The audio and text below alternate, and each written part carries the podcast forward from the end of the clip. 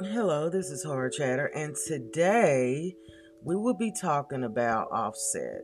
Um, if there's an award to be given this year to the best one, best man of the year, it would be Offset.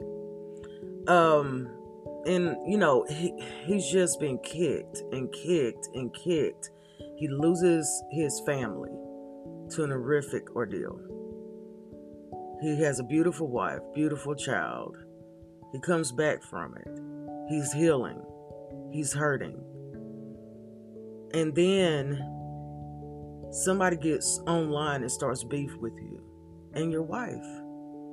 And during that time, you decide you're going to have the best time of your life and that you're not going to even impress it.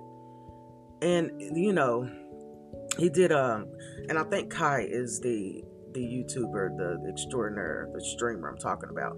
But he did a 24 hour uh, thing with him and he streamed it live and he was just having a ball. I mean, he looked like he was a kid in a candy store. And, you know, he has a glow about him. But I think it's beautiful when you're being attacked and you choose to, you know, do the right thing, to do the peaceful thing, to do the unorthodox thing, you know? And he's maturing. I think he has more maturity uh, than I've seen a lot of people over 50 years old today.